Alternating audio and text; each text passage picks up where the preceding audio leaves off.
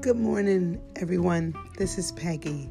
I'm waking up to a beautiful fall morning, though fall really doesn't start until Tuesday, the 21st of September. God has seen fit to wake us up another day, to bless us on our way, and give us the desires of our heart.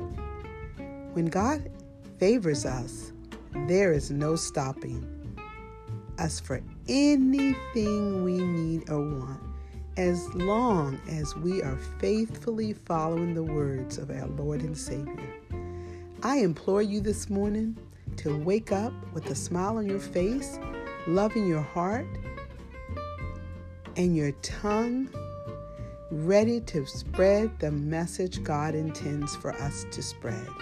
Those of us that love the Lord, the